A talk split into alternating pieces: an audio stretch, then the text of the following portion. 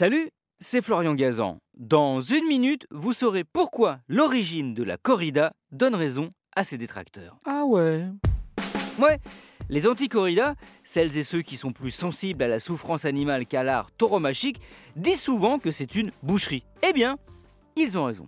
Ouais Ouais, car si les jeux taurins existent depuis l'Antiquité, on les envoyait par exemple face aux gladiateurs, et si en Espagne le goût pour l'affrontement face aux taureaux est arrivé avec l'invasion musulmane, les premières traces de tauromachie apparaissent au XVIe siècle. Elle est alors réservée au roi, à la noblesse, et se pratique à l'occasion de naissances, de mariages, de victoires militaires. Et surtout, elle se pratique à cheval, sur lequel le cavalier, lance à la main, affronte le taureau, avec l'aide d'hommes à pied.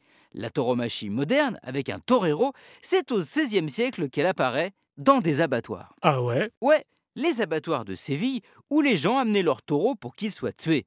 Une fois dans l'enceinte, les employés les faisaient courir, en évitant bien sûr de se faire encorner.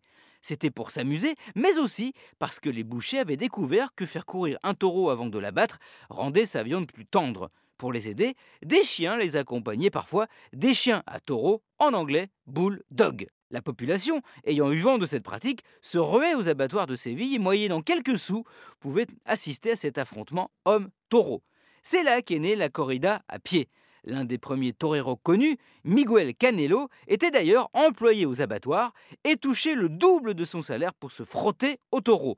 Abattoir, qui en espagnol se dit matadero, de matar, tuer. C'est pour ça que l'homme à l'habit de lumière et à la muleta, le torero principal, est appelé un matador. Olé ou olé légumes, si vous êtes anti-viande et anti-corrida. Merci d'avoir écouté cet épisode à cornes de Ah Retrouvez tous les épisodes sur l'application RTL et sur toutes les plateformes partenaires. N'hésitez pas à nous mettre plein d'étoiles et à vous abonner. A très vite